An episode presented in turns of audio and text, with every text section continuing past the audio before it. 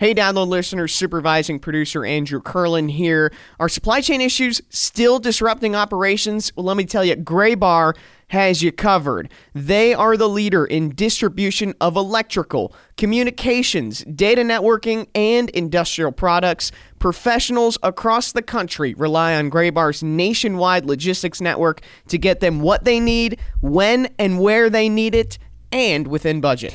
That's right, and they're operating with one clear mission to serve as the vital link in the supply chain, adding value for customers and suppliers with innovative solutions and services. Let me tell you, here's what makes them different is, you know, being able to effectively navigate supply chains to get products on site and on time is so crucial these days.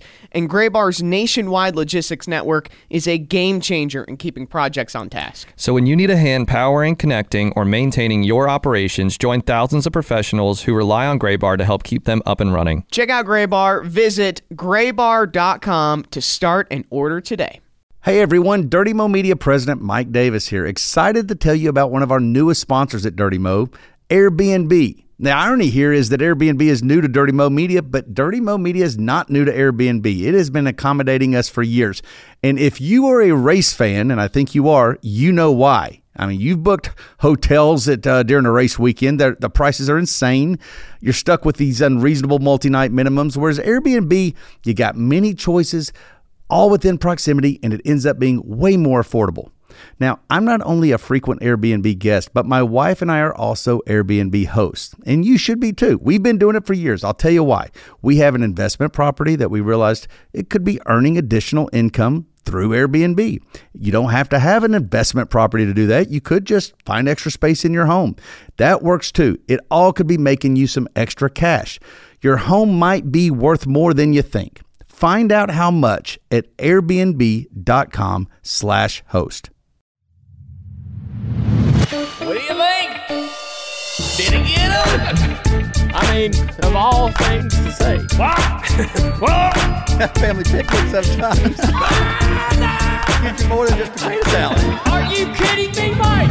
Oh my god, that is hilarious. Hey everybody, it's Dale Jr. back again for another episode of the Dale Jr. Download. And it is Thursday, June the 1st. June is here. At the end of this month, we will be in Nashville, NBC, back again. But until then, I'm going to sit at this table with my co-host Mike Davis in the Bojangles studio. Mike, how you doing? I'm doing well. How are you doing, man? Well, Happy I'm- Thursday yeah. to you. I'm doing pretty good. Um, I got a little special guest uh, for Thursday. We're gonna have a guest. Oh, Yeah, Justin Allgaier is gonna come in here. winner. yeah, he's gonna talk about his win, talk about Portland a little bit. But uh, curious, you know, just how they. I'll be honest, that Junior Motorsports, we've heard it over and over. Hadn't won this year. Hadn't been as good as the Gibbs cars. John Hunter Nemechek to me looked like the fastest car all year. The Gibbs cars, whoever's in them, has been fast, and uh, we were able to match them Yeah. if not be a little bit better, at least for Justin at Charlotte. So, going to talk about that and see what he thinks about the potential for the rest of the year.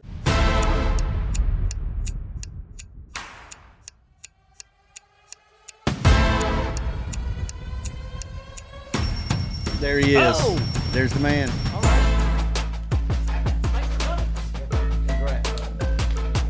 So, what's happening? Uh, you know, it's a good day. Yeah. It's so, a good day. all right.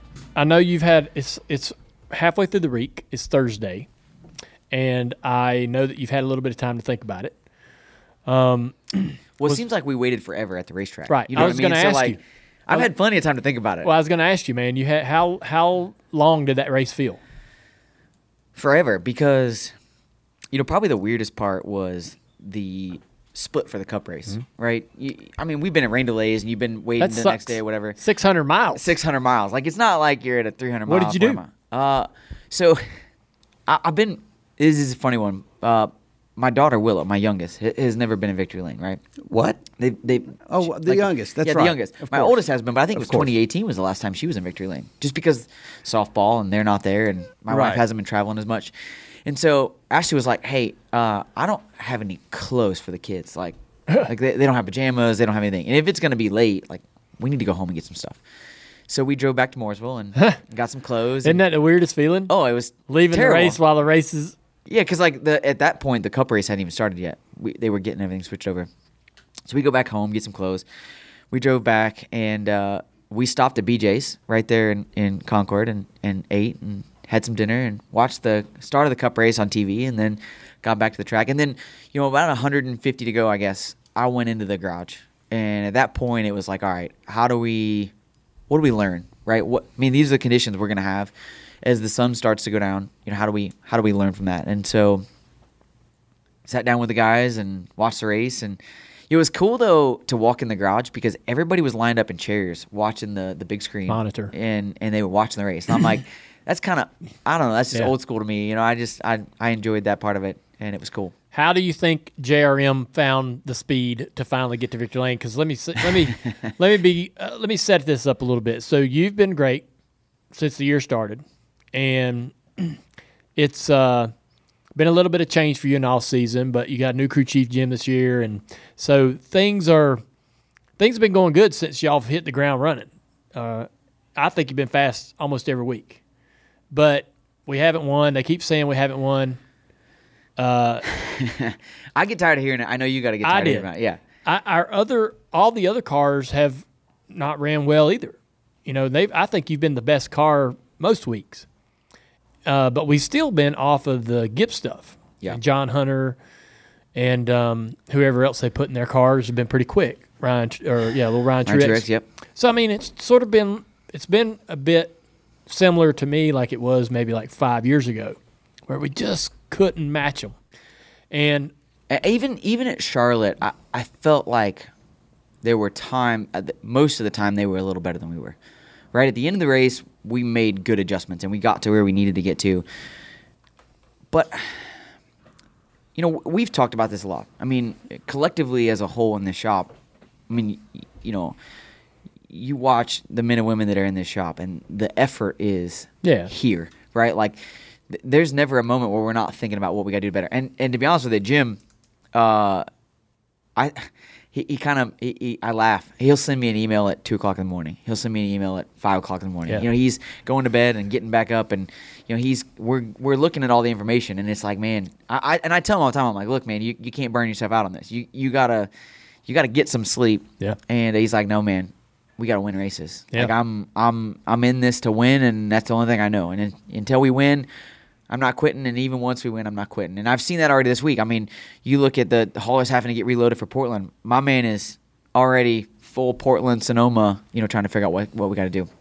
And I just feel like, as a whole, you know, we had a big suspension change in the offseason for We the did. rear suspension. And it's not that we lost anything. Like, we didn't have any tricks last year. What we lost was some of the forgiveness that I think these cars had, and and I think it when we when we lost that, you know, I think it just suited the Gibbs uh, front suspension a little bit better, their front aero, their front platform, and so we've had to kind of scramble a little bit to get caught up to that. And I think the other night at Charlotte, you know, at the end of the race, we were making adjustments and we were learning, and we hit on some things that I just I, I felt like were a difference maker for us in the race, right?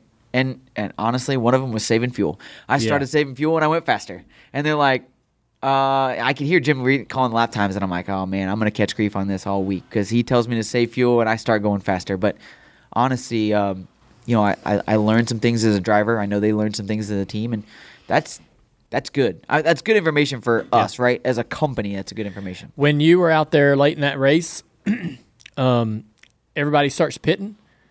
I was so I was kind of first off, I was a little surprised that you knew as much as you did because you were like, "Tell me where the 21 car is." I'm like, "How does he know that's the car? To, how does he know that's the guy to pay attention to?" You know, because so how are you getting that information on what the rest of the competition's doing? Do you see him go down pit road and you're all of a sudden you you put you pin that thought like, "Oh, the 21's going to be the one. If anybody comes, that's that's the car." Yeah, so I look at the the scoreboard. I look at I watch guys. Um, How did you know? Well, so he I- was the I one just- on tires in the car that was going to probably be the first one to get to you. So so I just look at like who was in the top five, right? Yeah. And I'm looking at the the jumbotron on the back straightaway. So like I see him come down pit road, so I know Damn. he's on tires and fuel, right? Yeah. And and at that point, you know, uh, as much as we were trying to save, I mean, here here's the one thing: when we pitted on with 66 to go, we took that restart. Jim had already been telling me max fuel save, max fuel save, max fuel save. So that whole caution, I'm like, clutching it, killing it, Yep. doing all that stuff. So once we once we got kind of recycled and and once the race started, I knew from lap one, I'm like, whatever I can do to save fuel in here is gonna help, right? If this thing goes, I don't know if we can make it or not, but I'm I got to give him everything I got. So then when when Jim came on the radio and told me I needed to start saving fuel, all right. And so where we got a little bit of miscommunication was I actually let the 20 pass me. I know. They And- had your audio, and you're like, you're like, they were telling you to go, and you're like, "Wh- I can go, and uh, they said, yeah, yeah, you're good, and you're like, well, I wouldn't let him go, Bobby, if I'd have known that. Yeah. So then I, you but just- I wasn't like frustrated. I just was like, I know, but then you just you just drove right back past him. Was it?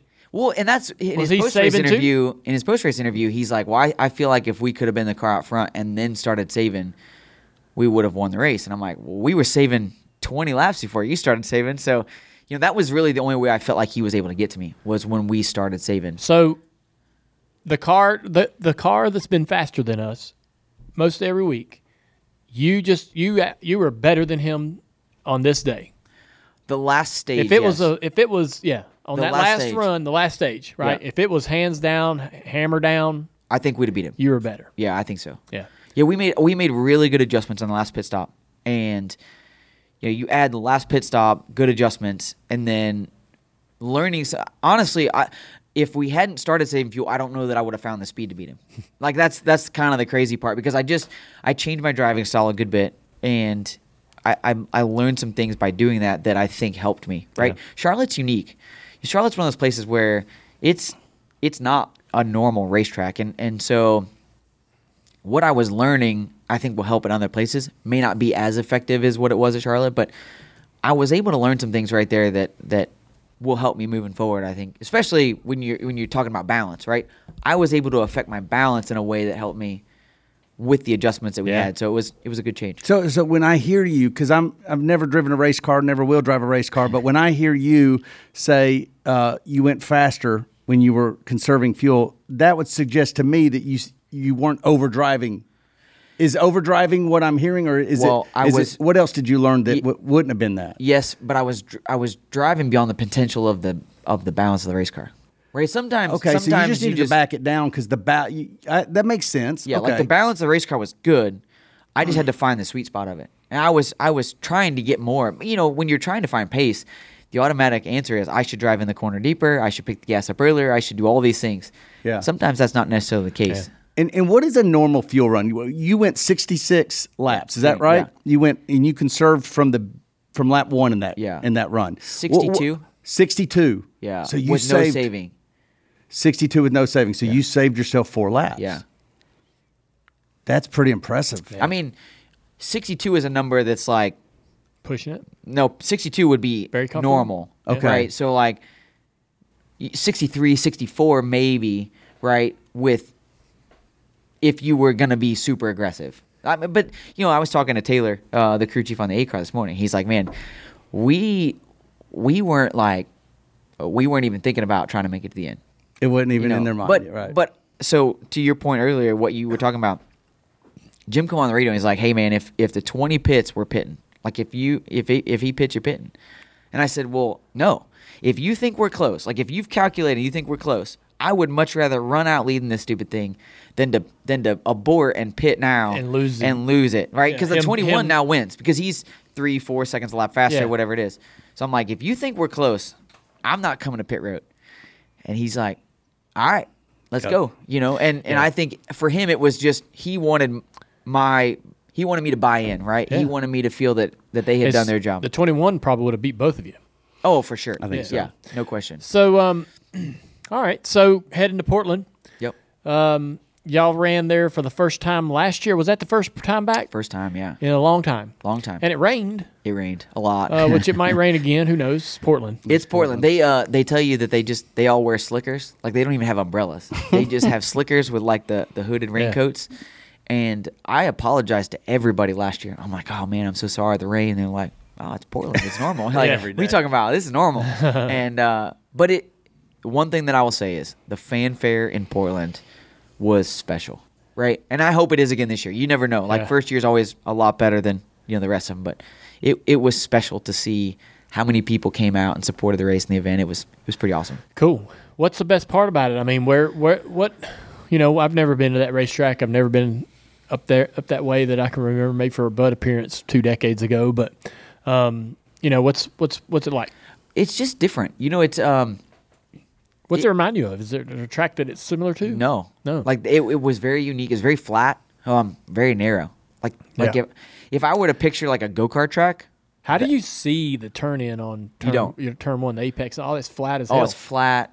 It, it's so hard. You're looking for those little curbs. You know, Yeah. like the little turtle curbs. there.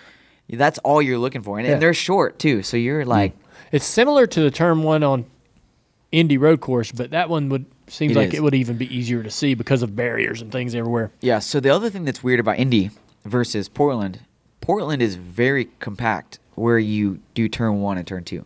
Indy turn one is tight, but then turn two is kind of open. Wide, you yeah. can do whatever you need to do. Um, turn turn one and two at Portland is like, I mean, it's sardines in there. One lane. You know, there was there were guys last year that never even tried to make turn one on restarts. They just went straight, stopped, took the penalty, and went on because it was way faster. Like they're passing cars. I actually got passed in the rain.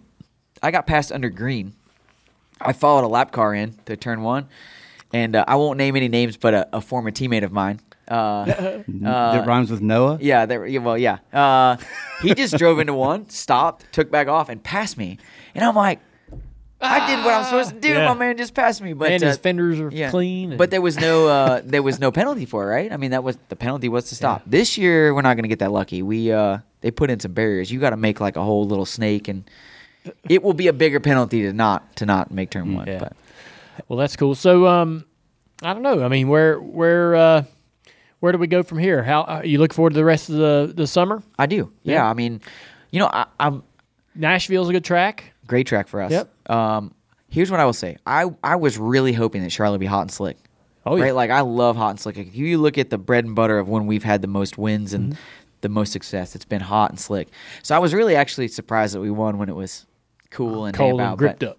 But um, I want. I'm thinking about running that one next year because they. I like the I like the Highline tracks. you should. It's fun. Like it. Yeah. It's It looks- it's a it fun looks race. fun. The only negative right now to Charlotte is the bumps getting in turn three. If you can get your balance to get over the bumps and be comfortable and not bouncing your head Mm-hmm. back and forth, you know that's probably the only thing for me that I that I struggle with is when you, you get to that moment of like.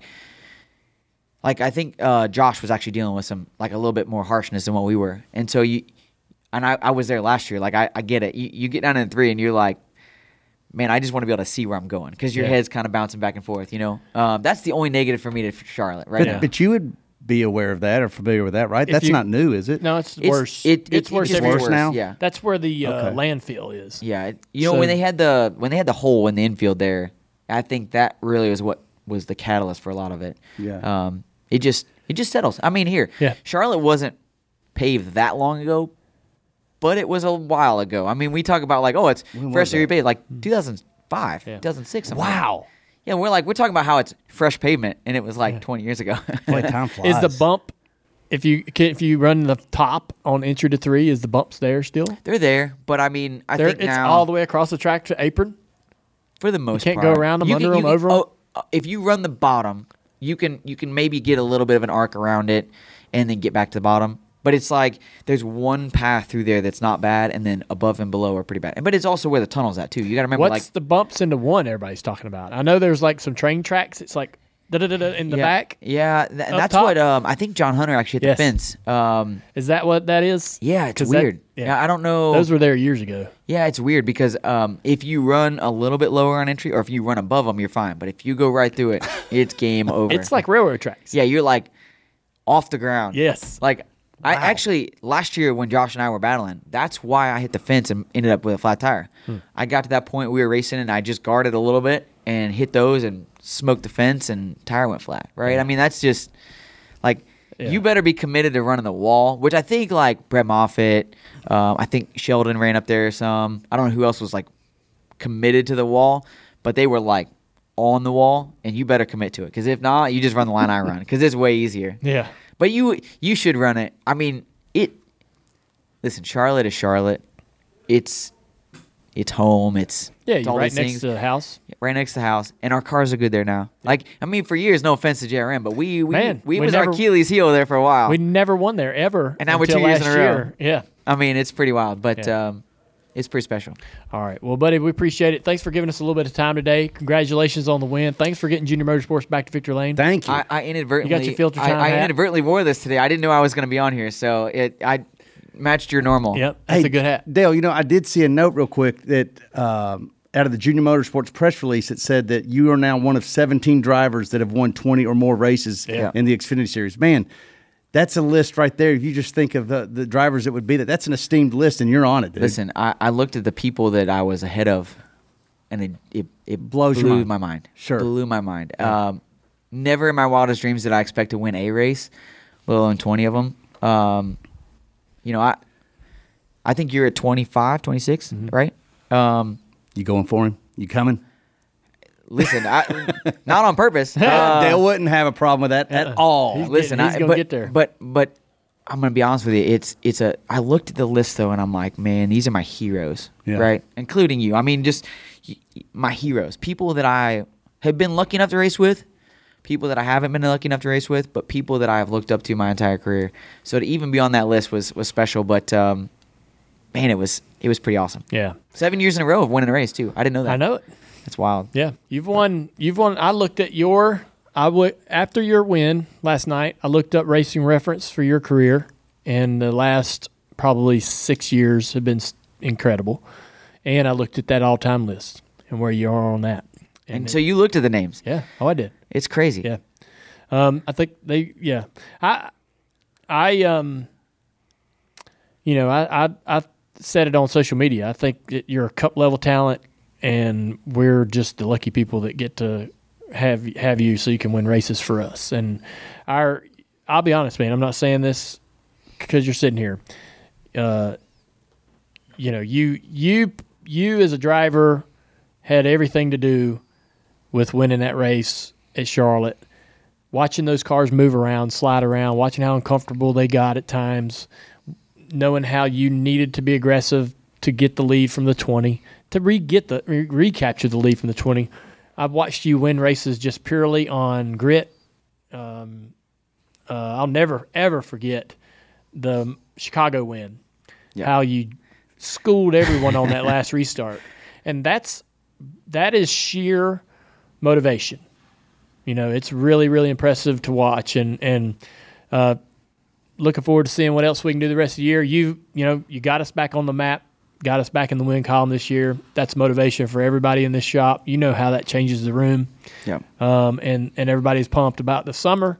We're going to make a great run. We're going to try to win some more races, and uh, yeah, I said it Um, last night.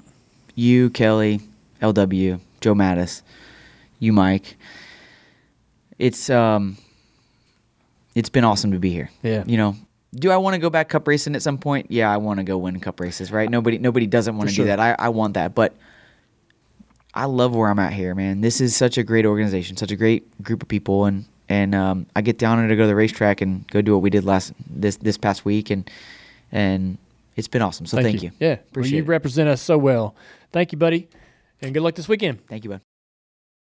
What's up, download listeners? It is the biggest time of the year right now for college basketball. And I will tell you, regardless of who makes it to the final game in the tourney, one thing is for certain it takes the most talented people working together to help these teams play at the next level. And if you are hiring, you want the most talented people on your team to help your business go to the next level. And how do you do that? Zip Recruiter. That's right, man. We just went through a big hiring process mm-hmm. ourselves, and it was helpful to have Zip Recruiter's powerful technology, which starts showing you qualified people for it immediately after you post your job. Yeah, that is crazy. Mm-hmm. Pick Zip Recruiter to help you build a winning team. See why four out of five employers who post on Zip Recruiter get a quality candidate within the first day. Just go to this exclusive web address right now to try ZipRecruiter for free. ZipRecruiter.com slash Dale Jr. Again, that's ZipRecruiter.com slash Dale Jr. ZipRecruiter, the smartest way to hire. All right, so this is way off. Is, we're getting away from racing for a second. So you know that I, you know, everybody knows I was in that plane crash, right? And Yeah. so, um, so ever since then, I've been kind of fascinated by, um, by by plane crashes. Okay, and so um, there, I, I found this documentary first, but then the documentary led me to this book, and uh, it's an international bestseller, and it's called "When I Fell from the Sky," and it's a true story of a woman's miraculous survival. Um, this uh, lady named Julian, 1971, was 17 years old. All right, her and her mother, um, they were on an airplane in Peru, and they were going to meet their. They were flying to meet their father in uh, for Christmas, and they were trying to get out of the you know out of they were trying to get out of where they were to go meet their father and they're rushing and um, scrambling to get some last seats available to leave. There's not a lot of seats to leave. Everybody's trying to go to do christmas right? And they make a flight. The plane goes into a thunderstorm and the, the plane is obliterated midair Obliterated midair? she's in the plane with her mom going through a storm everybody's freaking out um, it's as terrifying as it can get. And the next minute, she is not in the plane anymore. She's still strapped to her seat. Her mother in her mother, all the other passengers, and the entire plane is nowhere. And she is thousands of feet above the surface of the jungle in Peru, falling. Yeah. I'm just, I, I'm waiting to hear the rest of this because I don't know how she's around to t- write a book. Well, I don't want to give away too much, but um, What? How, I how is will- that possible? Wait, get me finish. All right, so I don't want to. I mean, I want people to to search after this story. I want you to want to understand What's it called? and look after. it. When I fell from the sky, and so I mean, this isn't a new book. I don't believe, um, but her comment, man, is like, uh, so Werner Herzog is a producer and director of documentaries, and he did the documentary. You can look it up on YouTube. And um, his quote is, "She did not leave the airplane; the airplane left her." And basically, man, she is the sole survivor of this plane plane crash. And you know, she's one minute she's in the plane, things are you know terrible turbulence, screams, and all this, and the plane is plummeting. It's it's out of control. And the next thing you know, I mean, the plane reaches the plane suffers some instru- uh, some some structural integrity issues in this descent, right? And it is experiencing things, loads and and and and pressures that it that it's not made for, and it and it it ex- it comes apart. She, from the next minute, you know, she is falling. It's in the middle of the day. She can see the ground that she's falling toward, and it's a canopy of trees somewhere over the jungle, right? Miles from civilization. And she is falling toward the ground, and then she wakes up and, and she's on the ground under her seat. Um, she doesn't remember hitting the ground. Fall, I mean, apparently the canopy of the trees sort of broke her fall. And she believes that due to her being strapped to this three row, three seat row, the weight of her holding the ro- you know the lilies that fall from the sky right out of the trees, right? They whatever whatever they're called, those little they're these little pods that sort of have that little there's a little pea or something inside them, a little they fall out of the trees and they kind of they helicopter down Oh, the the ground. helicopter, yeah, whatever are those, those are. things, I always called them helicopters. Okay. but that's, That's probably way, not the that's exactly name. what she thinks her chair is doing as it's coming down. Oh wow, She's at the, she's the weight at the bottom of this three three seat row, and the seat backing and the seat itself is acting as a bit of a propeller as it's spinning toward the ground. So it's not falling directly straight down in this high rate of speed. It's sort of this sort of helicopterish, yeah. Um, still fast, but not not. And so the break of the canopy of the trees breaks her fall. She hits the ground, and she she spends days going through the jungle to reach help. And so, luckily, her parents they studied the jungle and they would go out into the jungle with her and live for months in these huts studying insects documenting documenting things in the in the forest in the in, in Peru right she is absolutely completely familiar with being in the jungle and knows exactly anything and everything that could and will happen. And so, having all of that information, even at uh, such a young age, is why she was able to survive the rest of her trip, right? But uh, it's a fascinating story. I I will say I watched the documentary on YouTube, and I had to read the book because the documentary has a ton of holes in it in terms of like you watch it and you're like, well, what happened here? It doesn't it doesn't explain the detail trek of her escaping the jungle. It doesn't really go into detail about her experience during the accident. And so um, I was I've read this book. I brought it to Junior Motorsports to give it to my sister, and I was going to see if she wanted to read it because I think when you read a book that you like, you just it's your job to give it away to somebody else. So when I fell from the sky, if anybody would like to read it or watch that documentary, um, look that up. Julian is the girl, man. It's crazy. Last name? I'll let you try. Oh, is it a big one? I'm going to go with Koepcke, but it's K O E P C K E. Yeah. Juliane Koepcke. The other thing that was fascinating about um, the story was how she's dealt with the re- recognition um, and and celebrity, if you will, of living the rest of her life as the lone survivor, this miracle, right? And she goes back to Peru. She her family had established sort of this preserve in the jungle that they were where they were studying all this thing, and she wants to continue that, right?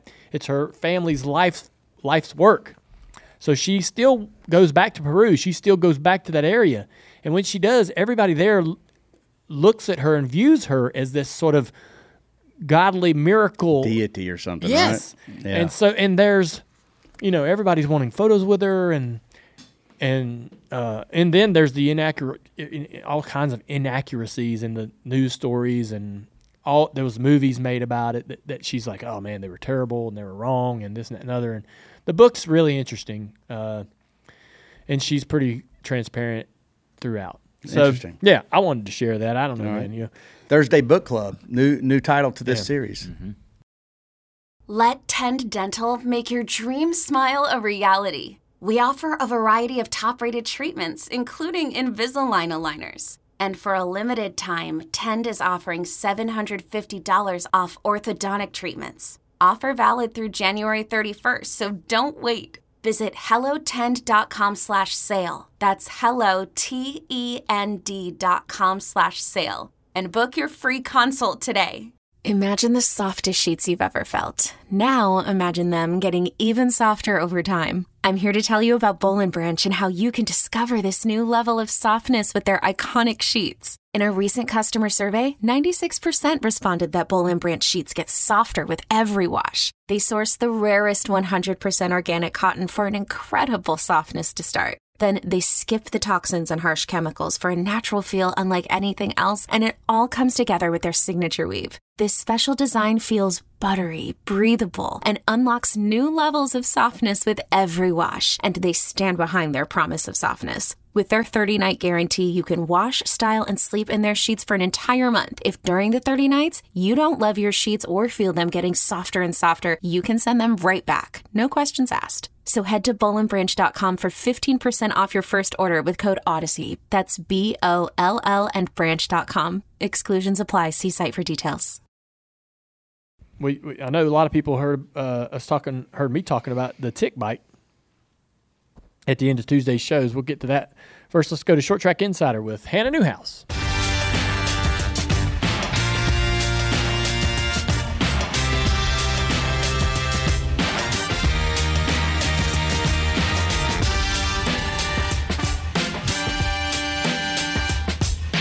Happy June, Short Track Insider listeners. I mean, although the first official day of summer technically isn't until June 21st, I feel like once we get into the month of June, that's really kind of the beginning of summer months for racing because the temperature starts to get hot out. And I say that as I'm currently right outside of Gateway, you you know, St. Louis area for a busy weekend of racing, and the temperature is expected to hang out in the 90s all weekend long. I personally don't do heat or humidity hashtag West Coaster over here. Hey, but listen, it's it's better than rain. So at the end of the day, I am going to take that over rain any day.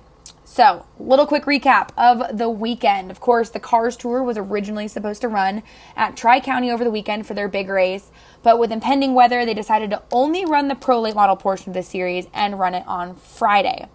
So, the 30,000 to win Old North State Nationals for the late model stock series. Try and say that five times fast. It's much harder than you think it is. But, anyways, that has been moved to August 19th. And back to the pro late models, it was Carson Kvapil who raced on that Friday evening. You know him from, of course, the late model stocks. Uh, he decided to take the old family pro late model for a spin and ended up taking the win as well. Also, over the weekend, Chris Madden cashed a $25,000 check at Sharon Speedway with the World of Outlaw late models at the Battle at the Border on Saturday. And the Little 500 at Anderson Speedway is always one of my favorite events in the month of May.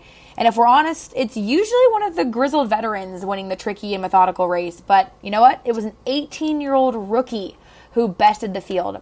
Jake Trainer, and if I'm honest, I have never heard of Jake Trainer up until this weekend. But when you go out and you win the Little 500 at Anderson Speedway, that definitely catches the eyes of many over the weekend, whether it's car owners, new fans. I hope his t shirt trailer did well. And if he doesn't have a t shirt trailer, Jake Trainer, you should probably get one because winning the prestigious Little 500 definitely ranks you up there uh, with, with some of the greats in, you know, pavement sprint cars.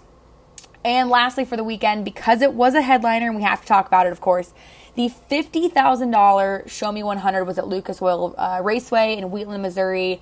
Hands down, one of the most amazing dirt facilities I've ever seen.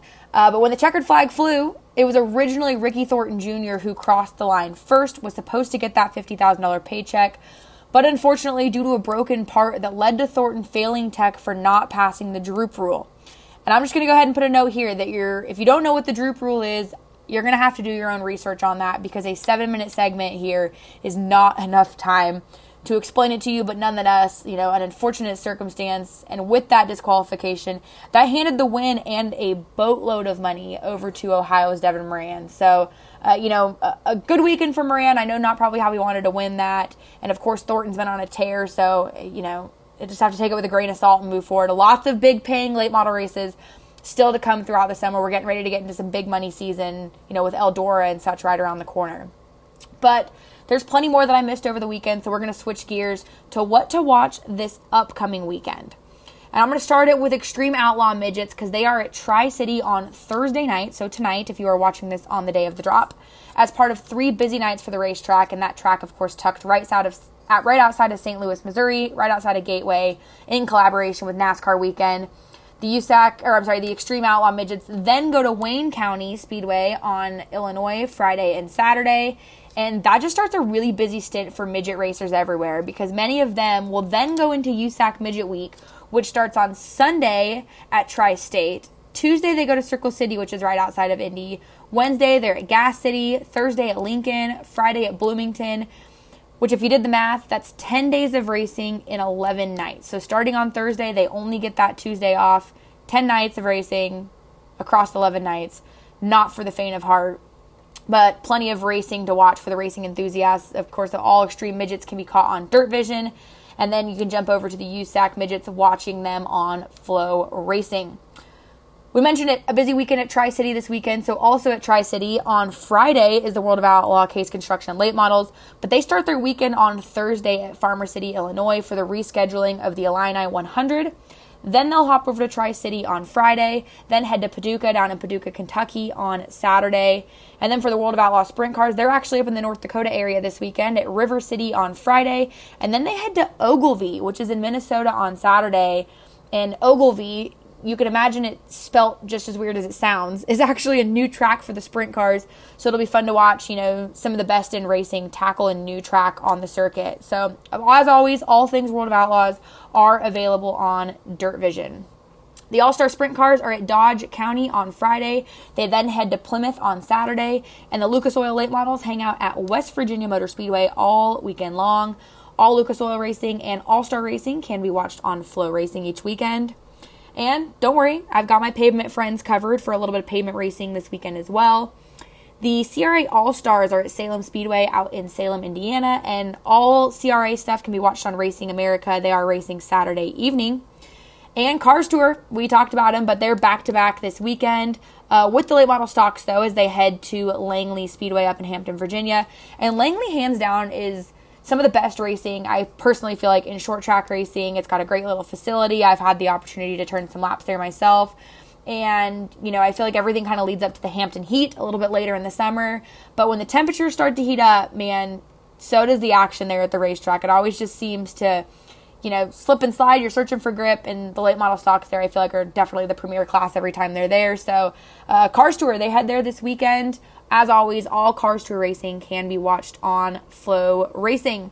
Also on Saturday, the Air, the ACT Tour, the American Canadian Tour, uh, they're at Seekonk Speedway up in Seekonk, Massachusetts, and they're usually with the Pro All Star Series.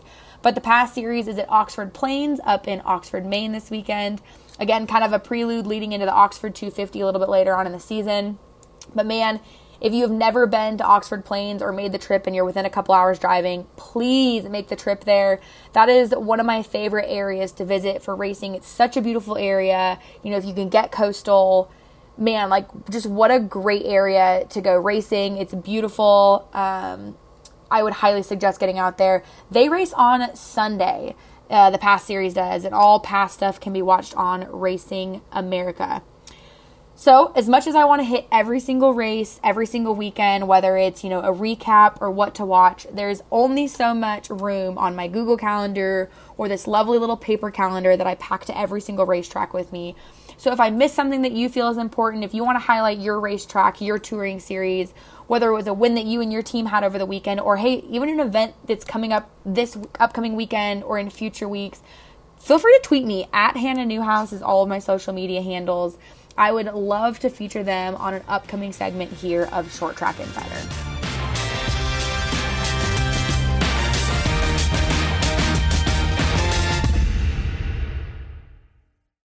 All right, before uh, yeah, I'm gonna, I'm gonna I'm gonna leave you hanging a little bit longer. Should we do tick bike now, or should we go to man on the street? No, the, I, I'm privy to the tick bite. Leave that for the end. That's the Leave that's, tick that- bite for the end. Leave it for the end. All right, I, all right. I know the story. I hope you tell it as well as you did me on the phone the other day. All right. Well, we, we mentioned in t- Tuesday's show that Andrew Curlin had been to Indy. He interviewed Mario Andretti. That's an incredible, you know, release you're going to have here for Dirty Mo Media, Mike, um, in next level. But he also did some man on the street, which was very good from North Wilkesboro. Right. I really enjoyed that. And uh, we got some man on the street from Indy 500 from Andrew. So take it away, Andrew.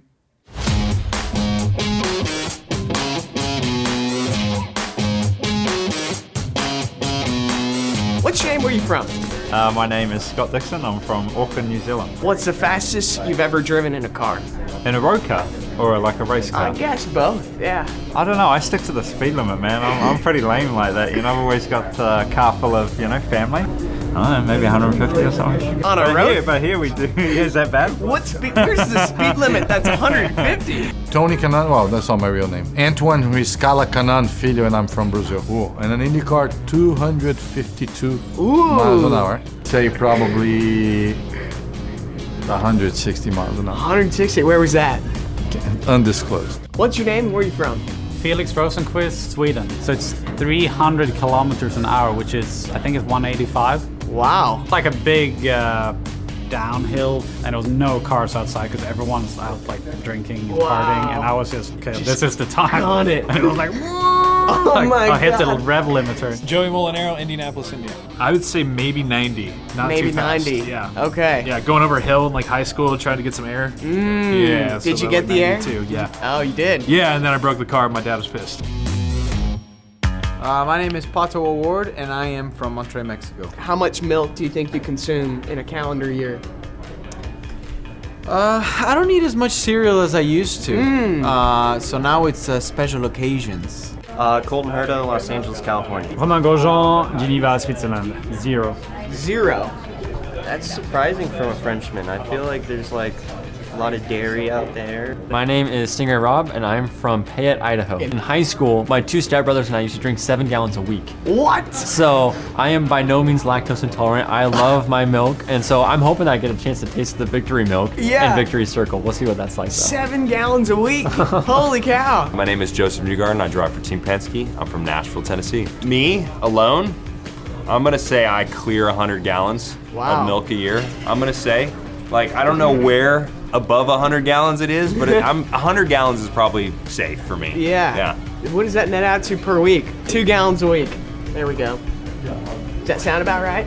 No, it no. doesn't. If milk wasn't the tradition, what would be the, the go-to beverage in Victory Lane? Probably request like a LaCroix. I, I don't think anyone else has said LaCroix, so that's uh, that's definitely uh, I've been, I've been drinking LaCroix all week. Wow.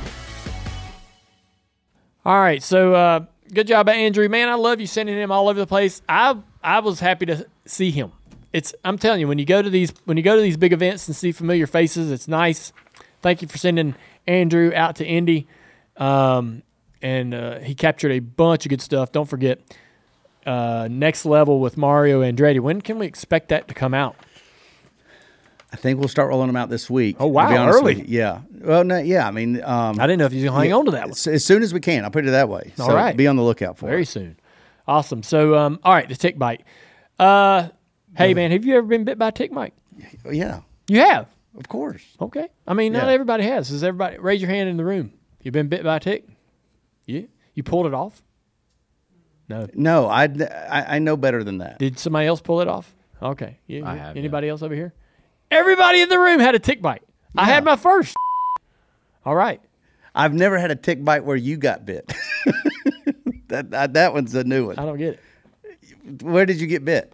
On my head. Yeah, I've never had a tick bite on my oh, head. Oh, really? No. So I've picked a lot of, I've, I mean, picked a lot of ticks off of me when we, when we bought the farm, um, back in who knows when, 1980 something. Dad had us walking all up, all out in the woods, you know, uh, marking with trees, and and they go paint the the property line. And you know, back then, man, we were picking ticks off left and right.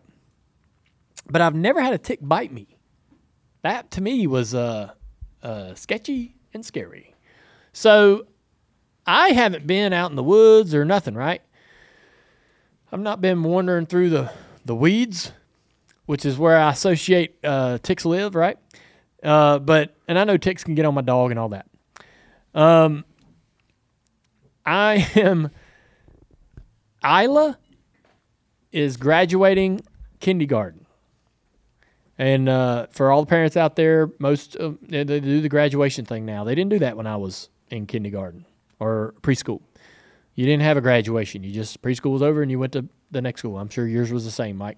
But now there's there's a thing, right? And so the school has a the the school has a you know a little ceremony, and we went through that, and then we were gonna go next door and eat, and we were gonna invite all the all the parents that wanted to come and and they're going to bring their kids. So we go over to this room in this restaurant next to the school and there's about six or eight kids and their parents and me and Amy and Isla.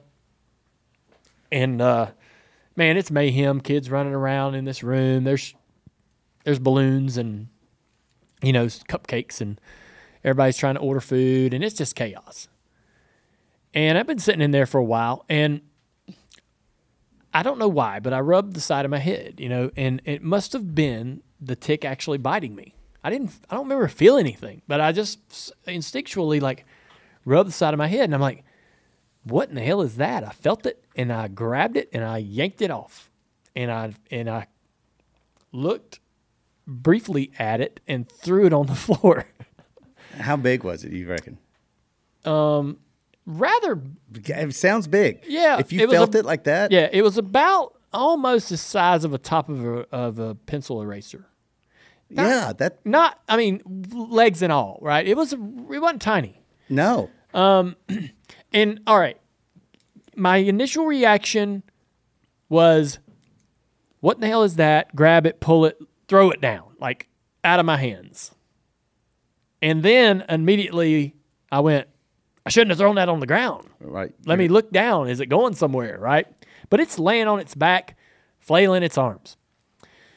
And I'm sitting there for it seemed like forever, but it was literally seconds. And I was like, damn it, did that just happen?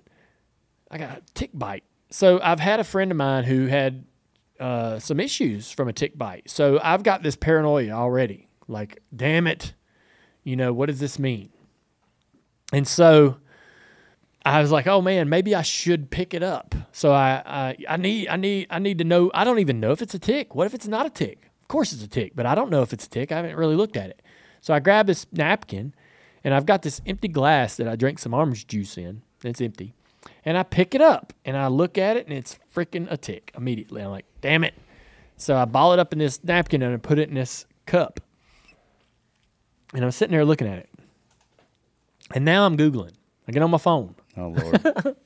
Google's like 42% of ticks carry Lyme disease and all this bad news, right? And I'm I'm not diving into the details, right? I'm I'm reading all the all the bad headlines and just spiraling into panic mode.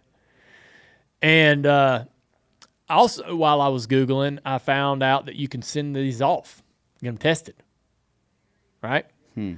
And I'm like, I'm definitely, I definitely need to do that. We need to send this guy off and get him tested. And so I don't want to wonder because they're like, hey, you know, if there's any kind of reaction to this, it's it's one or twenty days. Who knows, right? When when you're going to have some sort of reaction, and the reactions are symptoms that are common symptoms of all types of illnesses. So I'm gonna be sitting there going, hmm, that is this the tick bite that's happening here? And I got a little Nothing can happen I without got- you assuming the worst. I got some aches and pains. I mean, what's going on here? Tick bite. That's right. So I'm absolutely assuming the worst, and I'm panicking inside. And uh, anyhow, A- Amy sits down. She's like, "What's going on?" And I was like, "Man, I pulled a damn. T- I mean, I t- say it real quiet. I don't. There, I don't want anybody in the room knowing what's going on if they don't already. Right? They have to see. There's not a chance you were stealthy about this. I know, right? Now, I don't I don't know who's seeing what's going on, and I'm sitting in there going, um, and so I'm like, Amy, I think I I I pulled a tick off my head. It's in this cup. What the hell? And so um, I uh, I called Kelly, and she ended up looking up how to mail it out, and we sent it off, and that was Thursday, last Thursday and I got my results, and it's all good. It was a dog tick. The deer ticks are the ones with all the, mainly most of the diseases. I mean, dog ticks, I'm sure can carry some, but there's there's some there's some ticks that are are bad, and some ticks that are not so bad. And uh, luckily, I got uh, one of the least dangerous ones, and there was and this uh, you know this paperwork. Again, apparently, they test this tick. I'm taking them at their word, and everything came back negative. And one of the, um, I think the one thing to take away from it is apparently more people are bitten by ticks than I thought. Yes. Um, I talked to Latard about it. He's like, "Oh man, I pulled so many damn ticks off of me back up in Maine when me and my friends were running around in the woods building, you know, tree houses and stuff." Uh, but the other thing too is, is that um, obviously you know this, but I panic and assume the worst in every situation. Amy said, and I'll never forget this. Um, this might be a good T-shirt or a, or a coffee mug. Or her qu- Amy's quote was, "It's nothing until it's something," and I thought, man, that's a that's how I'm gonna try to feel about this. And then I went to Indy and waited on my results. Whether or not that becomes a T-shirt that we sell, I definitely want to get that T-shirt made for you to Yeah. have with you every day. It's because you're nothing- right. it's That is nothing something. until it's something. So it's funny. Um, I want to give you such a hard time about this because uh, it's funny to me. Sorry, that- I mean, you read, hold up. Lyme disease is serious. Oh, people, yeah. people that have had Lyme disease, like that is no joke, right? Right, yeah. No joke, and it's long. It like it takes, uh, you know, for a long a long time to get past it. Yeah. Um, I don't know that the word like what when I hear you tell that story, I'm thinking of something completely different than Lyme disease that I thought that you were Scared of? uh, yeah. when you pull a tick off, don't you have to pull it off a very specific way? Or like I'd always learned, burn it off because you don't want to pull it off and the head would stay in it. So when you're looking at a tick, aren't you looking to see if it still has its head? Because if the head stays in, it could be just as Yeah, I mean, problematic. I know. Hey, I did not know all this. Yeah. I felt it and wanted it out of my life, and so I pulled on the damn thing. Luckily, I mean, we sent it off to get it examined. They didn't ask us, "Hey, where's the head?" well. Can we send you off to get examined and maybe we can find out if the head's still in there? There, the head was there. I Okay. sent it to the lab, and the lab didn't go, "What the hell, a headless tick?" Yeah, yeah. You got bigger problems than what you think. That head is in there just You chomping didn't- away. You didn't pull it off. Yeah. Is, is that a is that a uh, is- that a false thing? Like I've always heard that. Is that not true about ticks? By the way, I'm looking in the room. I Is know- anybody in, can, can the head get stuck in there? Is that a problem? Don't you have to pull it off a specific way? No. I think that you may be onto something, Mike. But and I, I think I think they when I was looking up all this stuff, they were very particular about how you remove it. Like Got it. You got to grab it a certain way. Pull it like straight out. Yeah, there was a and and I I believe that. Uh, luckily, I must have I must have not ventured too far off of the uh, preferred method. I mean, this thing came off my head, and it still had a little bit of me attached. So I not only I not only did not sever the head, but he got to have a little lunch on his way to the lab. That's so gross. Listen, um, I, I I don't think it's an accident that you're just telling that story and not the whole day because the whole day is actually a funny story. What too. happened? Well, when you called me and you're like, I've had a day. I have had a day. And I'm like, well, what's going on? Well, it started with this this graduation performance, right? With- oh. And so the tick story was like the last of a of a It was, comedy yeah. of things that happened. And you don't have to get into right. it. No, don't do it. In fact, don't. But I'm just saying the tick story was the last. It's like just the icing on the cake. Yeah. Which that to me is the funny part is that I can only imagine you probably reacted the way somebody would if they'd been amputated. the way your day had gone that Yeah. so far. It was a it was a it was a it was a uh, it was a day. It was a day. A lot of emotion. Yeah. Yeah. But Well, hey, I I'm mean, glad- I'm glad it came back. listen, I know I, I I waited everybody. I made everybody wait till the very end of the Thursday show to hear about the tick bite, and there was no aha. There was no uh, there was no big, you know, there was Well- no big no big finish. But um, It's good news. You, you revealed news. You, Yeah. you, I- you I'm disclosed tell that you, you don't have. Lyme disease. That's good. goodness gracious. Well, I'm just uh, I I guess I won't be so dang panicked about it next time because I really didn't didn't know it was all that common to bat to be bitten by a tick. That shocks me. Yeah, I mean I've I know that it's common to get on you, but usually we find them and remove them before they they bite you. Right. Because they start to get big. I mean, the more the blood they suck. Sure. Yeah. yeah, Yeah. They start getting This big. one that one's not a small one. If it's is the size that you described he was being not the size of an eraser. He had he was not. He had not ate yet. He had. I'm telling you, man. I, I believe that he had just bit me when I put my hand up there. I'm like, I'm like, you know, it was like a, re, a natural reaction of like, well, what's going on there? I didn't feel anything, but my I don't. I don't Yeah. know why else I reached up there just specifically to to check that area of my head.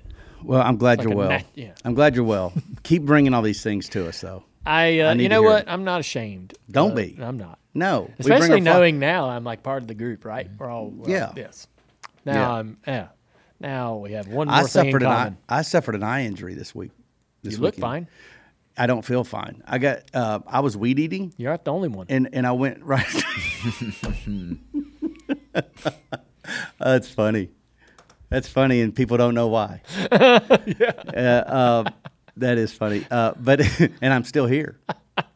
Yes, I had it. an eye You- injury, and I'm here. Yeah, you made it. Um, but I had a, a, a, I don't know if it was a rock or whatever, but something went directly into my eye, and I was down, and like I, I got it out eventually, but it scratched my um, retina yeah. or or, or what's- Cornea? cornea, possibly, yeah. And I Is the still, right it's still, I don't know. Just making words It up. scratched my eye, Yeah. uh, and I, don't still have a problem. I don't think it's cornea.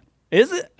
Cornea is Did the we just- outside. It sounds of your eye. right. Did we just Yeah. make up a word? Yeah, cornea is the outside. It sounds silly. That's correct. What a silly word. There you go. You were correct. You won this week's game. It you was go. on what you know, naming eye parts. tic tac toe. but yeah, so uh, yeah, we both had our our moments. Yeah. This episode is brought to you by Hyperice, the leader in advanced warm up and recovery technology.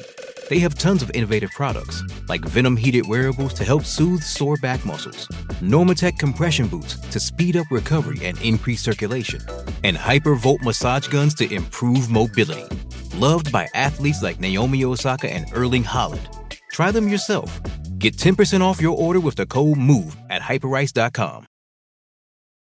Well, man, I mean, I've exhausted my list. Um, oh, can I tell you one more story? Yeah. I, I got to tell you one quick story. You know, uh, with with Charlotte Race Week, a lot of people show up, and a lot of people. God, there was a flood of fans here at Junior Yes. Junior Motorsports Fan Day. I met a guy.